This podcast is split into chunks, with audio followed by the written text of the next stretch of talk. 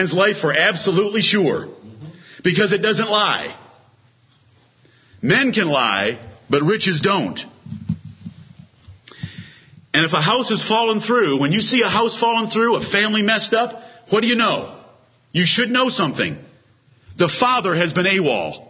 The father has been slothful. Because it's through much slothfulness that the building decayeth, and it's through idleness of the hands the house droppeth through. It's a church, it's a nation, it's a state. Verses 16 and 17 were about a nation. And because of that, we have verse 18. Let's go to verse 19. A feast is made for laughter, and wine maketh merry.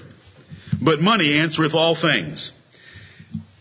I believe verse 19 relates to verses 16 and 17 as well. Those paragraph marks that some editor of your Bible stuck in there don't mean a thing to me. God didn't give them, and they're only just a few decades old. Those paragraph marks are so disruptive sometimes when you're reading the Bible. Let's just read it the way God gave it to us. He didn't even give us verse numbers or chapter numbers. These words run together because it's a small pamphlet on philosophy. And what does verse 19 mean? A feast is made for laughter. Yes, that's obvious. We, we believe that. How does it fit the context of what we've just learned? That's what kings that are given to excess and luxurious, luxurious living give themselves to. Feasting. A feast is made for laughter, and wine maketh merry. But verses 16 and 17 were criticizing the excessive use of wine and the excessive eating of food and the early eating of food. It was criticizing those things. This is not a verse without carrying a weighty lesson.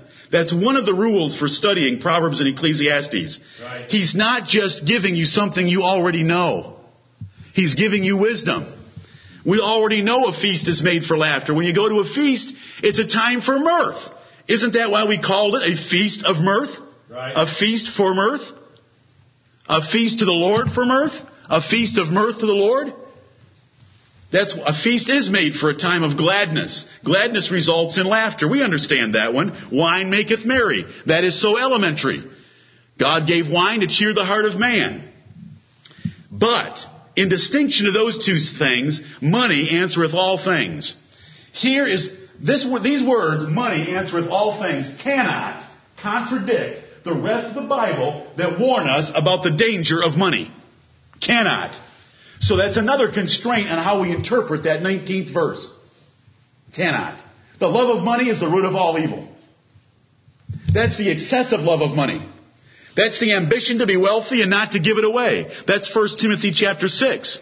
God told the rich that had lots of money in the same chapter that as long as they were willing to distribute and ready to communicate, that was good enough. That they were laying up in store for themselves a good foundation against the time to come. It's your attitude toward money. But what if you're a king and you're in a position of authority where they have entrusted you with the affairs of state and you're giving yourself to luxurious eating and pleasure. You're giving yourself to feasting and you're laughing at your feasts. You're giving yourselves to wine and wine makes your heart merry. But money answereth all things. Do you know what the best measure of a king is? What does the national budget look like? Now do you get verse 19? But money answereth all things.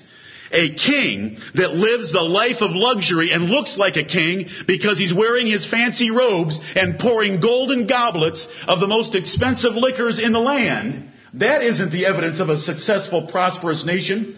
The evidence of a successful, prosperous nation is sound economic policies resulting in economic prosperity. But money answereth all things. A feast doesn't answer anything. If a king has a feast, it doesn't provide anything for the nation. If a king drinks wine and is merry, it doesn't provide for the nation. But money answereth all things. If he would cut back on his eating and his drinking and sit down with his financial advisors and make better investments for the country and avoid debts and get more tribute out of their tributaries and have better tax policies, etc., etc., like Rehoboam should have had, there can be great prosperity, and that is the sense that money answereth all things. It is the better measure of a man than is feasting and drinking and enjoying the good life. Because you can sit with someone and they can tip a cup easily doesn't mean that they're successful. Their balance sheet tells you whether they're successful or not. And a nation is, listen, this nation, are we given to luxurious eating and drinking all the time in this country? Yeah. All the time. Are we prosperous? If we had to liquidate today and pay off all our debts as a nation, what would we have left? Your toothbrush. And I'd have to come and use it. We have a balance sheet that is totally wrecked. But money answereth all things. You want to measure a man? It's not luxurious living. It's not playful living. It's not pleasure. Craziness. It's money. It's economic prosperity. Do you, do you understand that Solomon taught this and Rehoboam blew it? Yep. That is how we understand verse 19 of Ecclesiastes chapter 10. It is not a contradiction to anything taught elsewhere in the Bible. Money doesn't answer all things in many ways, but money answers many things for heads of state as to how they're executing their office. If they're eating and drinking too much, there will be financial trouble because they are setting a terrible example at the top. They are intoxicated, so they can't do their job as well as they should. And they are wasting treasury dollars that should be used elsewhere. But a king that puts away the eating, the drinking, and the playing in order to execute the affairs of state as well as he can, money answereth all things. Money is what benefits a populace. Why do we have a government? We have a government to protect our stuff, to protect our lives, and to protect our livelihood. So when a king is doing that well, you're getting ahead. When you're not getting ahead, then there's a problem at the top that's extending all the way down through the economy. And it often goes back to verses 16 and 17. They're leading a life of luxury or they're promoting a life of luxury when the nation can't really afford it. You know, do you all, uh, do you all understand that while there is such a thing as supply side economics, which means that when you reduce taxes, there is an increase in revenue to the government, there is also the need for this country to cut back on its expenses and to raise taxes. Right.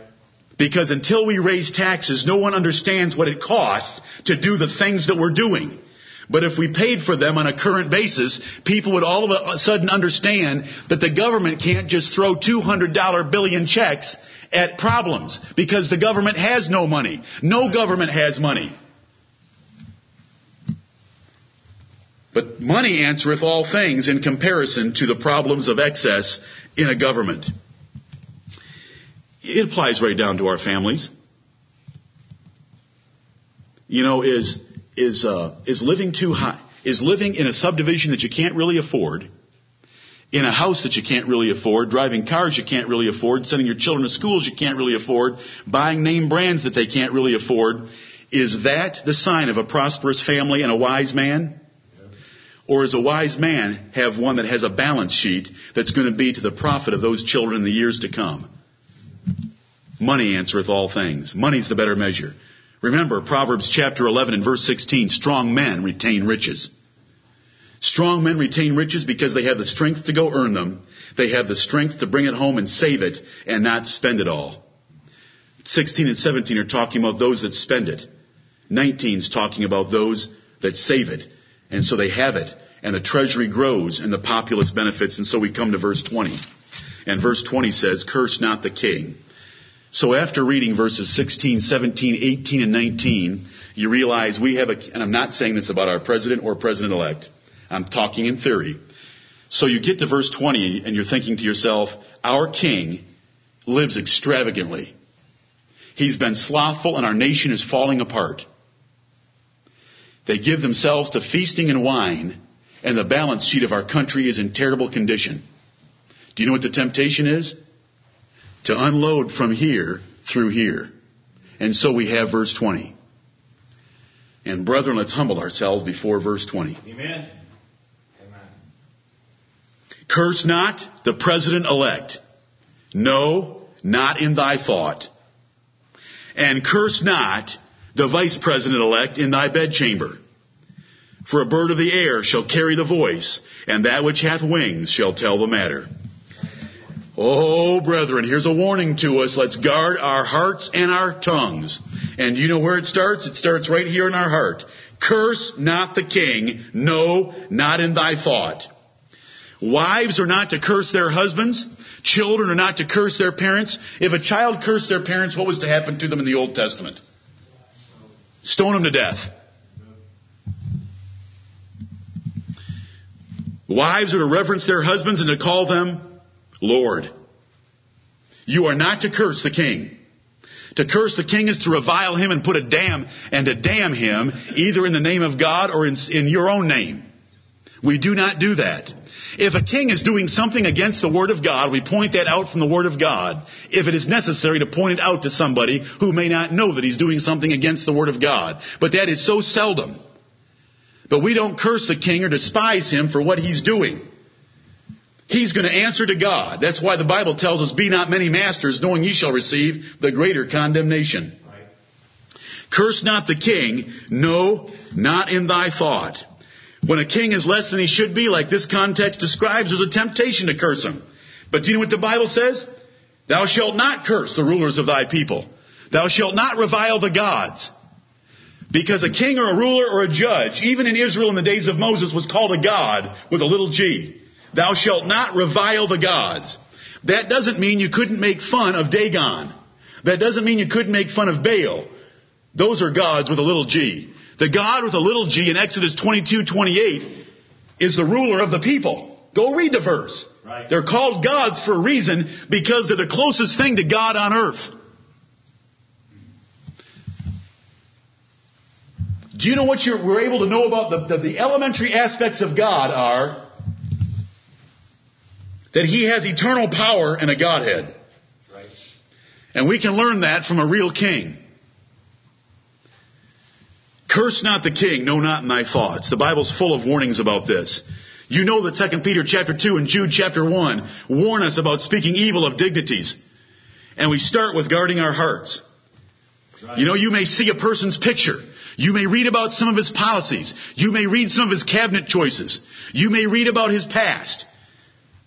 And you may want to curse him in your heart. God picked that man. Right. The American electorate didn't pick that man. God picked that man. Right. How do you think he would have survived the nine months in his mother's womb unless God wanted him in that office? Didn't you hear Romans chapter 13 today? The powers that be are ordained of God. Right.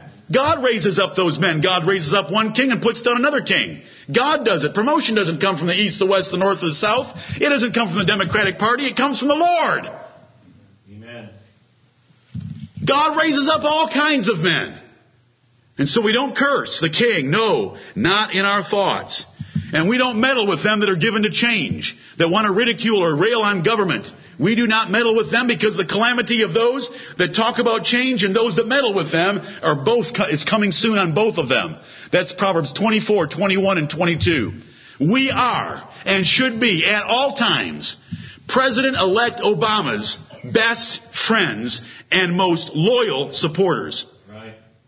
As the, in the office that he holds. Amen. If he goes contrary to the word of God, we will resist him in word and deed on that point. But not otherwise. Right. Right. The terminology is obviously, we're talking about the civil authority of a monarch because it says king. But children shouldn't curse their parents either. And children, every time your parents tell you to do something that you don't want to do and tell you you can't do something that you want to do, you have a choice when you walk away from them. You can curse them in your heart and bring God's damnation on your soul. Or you can thank God that you have parents that care about you and are trying to make rules for your happiness and your success. Do all of you children hear me? You have a choice whenever you turn away from your parents when they have denied something you want to do or told you to do something you don't want to do. You have a choice. And you better make the choice this verse is talking about. Don't you curse your parents in your heart. Because there's a God in heaven that sees every thought and intent of your heart, and you will be judged for it. God gave you your parents. Out of 6.7 billion people on planet Earth, He gave you your parents. God gave you your parents. You are no accident. You are fearfully and wonderfully made according to the book of God. Every member that you have, the color of your hair, the shape of your face, your height, weight, intelligence, IQ, physical abilities, coordination, heart size, and your body, all of that was chosen by God before you were ever formed in your mother's womb. And he picked that mother and he picked that father and put them together to make you. Don't you curse.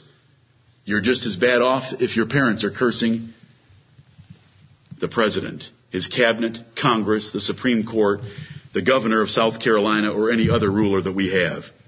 Brethren, let's practice this because the Bible says it. If we're not going to practice this, then let's not practice any of it. Let's just close up, go home. NFL's getting cranked up. We can watch a couple pregame shows and really get into the, the two or three games that they're going to play today. If we're not going to keep it all. You know, the Lord's trying us right now. You know, we've got a socialist as a president. You know what? I just may become an advocate for certain practices of socialism as long as they put more money in your pockets. You know, I'm looking for, as soon as he gets in office, he's going to give you another stimulus check. And we're going to cheer if it's bigger than the last one. Even, even if we don't believe in stimulus checks. We're going to be thankful to God of heaven sent some stimulus checks. Right. You know, if I was a Jew in Babylon, I wouldn't exactly be in favor of the government spending money to build a temple for the God of the Israelites back in Jerusalem. Because if he's going to do it for them, then he might build a temple for every pagan god in every capital city of every nation that they conquered.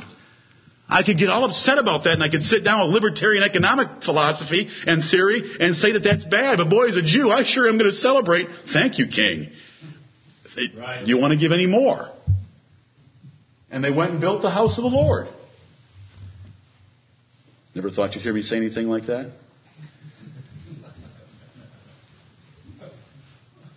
Listen if, our, eh, listen, if God's given us a socialistic president, maybe that's what we need to survive for the next 50 years, us, our children, and our children's children. Right. You know, maybe, we, maybe we've got a socialist president that doesn't want to be the international police officer for the whole world and involve us in conflicts all around the world that'll, that could take our sons away. Right. There's wise mothers in this congregation that are mothers in Zion that kind of like the president that we have right now because he hasn't grown up thinking about war every day of his life because war is the most stupid thing a nation can ever do. It's the most wasteful, destructive thing you can ever do. Why not save ourselves the time? Let's just go out and take up one quarter of the assets of America and just burn them up in a big bonfire. That's what a war does. Totally worthless, stupid to go into a war unless there's a cause. But we don't know what's coming. So the point here, all of that is to say, curse not the king. No, not in my thought.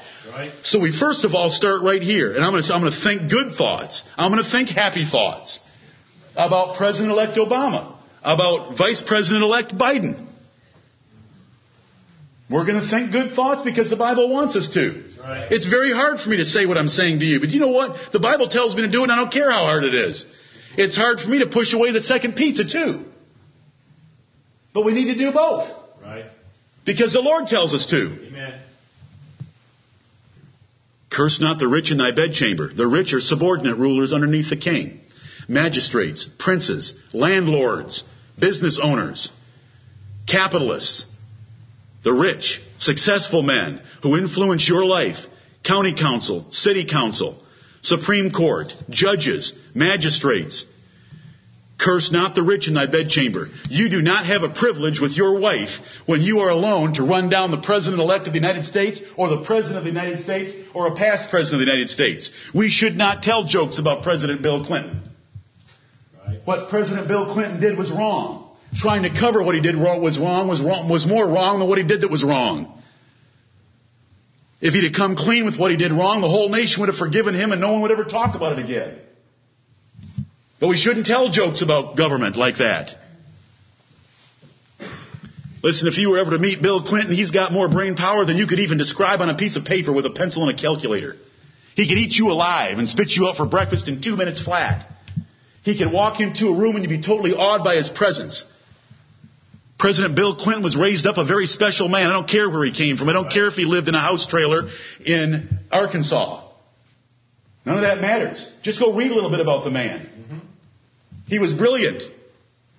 He was a very powerful man.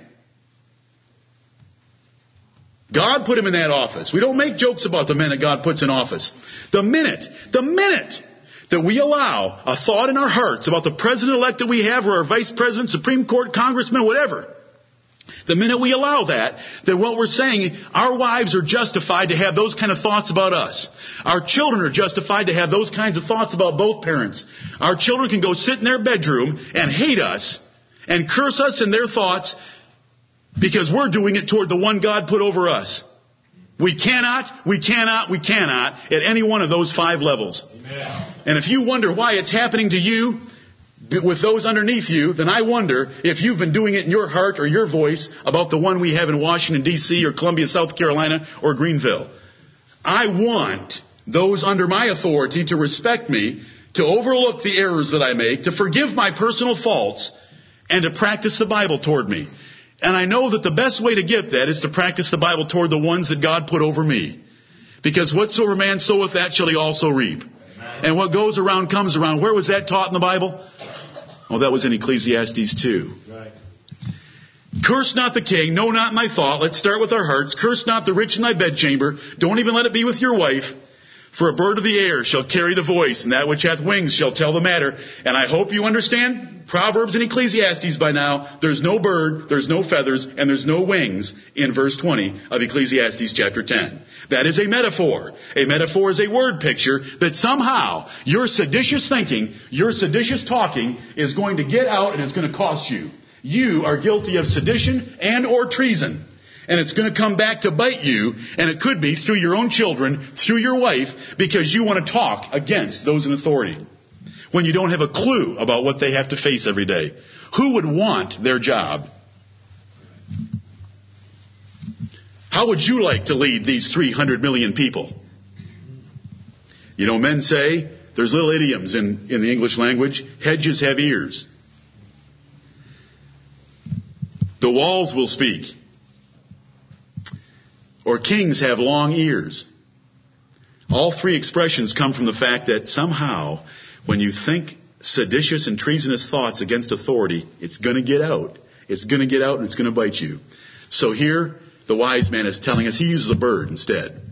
Some bird's going to be sitting there on the windowsill and he's going to pick up your thought or he's going to pick up the words that you say to your wife and he's going to fly over to the king and tell the king, you've got a treasonous man over in the little town of Greenville. You need to send the Secret Service and take care of him. But you know, the God of heaven knows it all. And that's the one we want to please the most. Do you know what we've just learned? We have just learned the importance of speech for the profit and pleasure of our souls in this life. We have just learned the proper attitude toward work in verse 15 and school. You should be excited about going to school on Monday morning. You should be excited about going to work. We have just learned that temperance in eating and drinking is important for a king, and if it's important for a king, it's important for us as well. In any position of authority we have, slothfulness will cause any house to fall apart, including your family. A child left to himself will bring his mother to shame.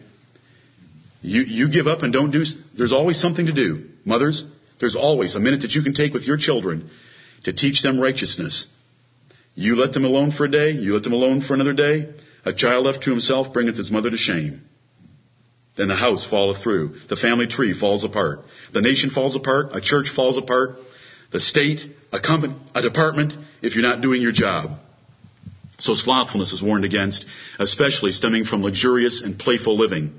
Verse 19, feasts have their place and wine has their place and, and their purposes and their nature, but money answereth all things. A balance sheet is a better description of character and the better description of the state of a nation than how fancy and luxurious the king might be living. And then verse 20, to sum it all up before we go on to a new point when we come back, to sum it all up, no matter what your king is doing, don't curse him. No, not even in your thought. Because the Lord Jesus Christ, who is the King of kings, knows the thoughts and intent of your heart. I will tell you something. You are, you can think and curse President-elect Obama all you want. You are never going to touch his life in the least degree. Right. But if you will honor and respect him for the office God has given him over our nation, and you will ask God to teach him and chasten him if need be, you will have the greatest influence in his life you possibly could have. Amen. And that is not cursing him, that is praying for him, and we are going to pray for him. And we're not going to speak about bosses, masters, owners, board of directors disrespectfully. That is very hard not to do. Because we as Americans have a lip problem. We've had a lip problem since we wrote our king in England and told him to take a long walk on a short pier out of London, England. That we were going to do our own thing in America. And Americans have always had a lip problem about those in authority. And we as Christians should get rid of that lip problem and humble ourselves and not even say those things to our wives. Not about bosses, if a boss is doing something against the Word of God, and it need be told to your wife who doesn't even know that he's doing something against the Word of God, but if she happens to find out that he's doing something against the Word of God, then yes, you have the John the Baptist privilege of sitting down and showing your wife that he's doing something against the Word of God, but none of you are ever going to be in that situation. The situation you're going to be in is to come home and rail on your boss for some reason because he didn't do things the way you wanted him to do them. And so let's fulfill this verse.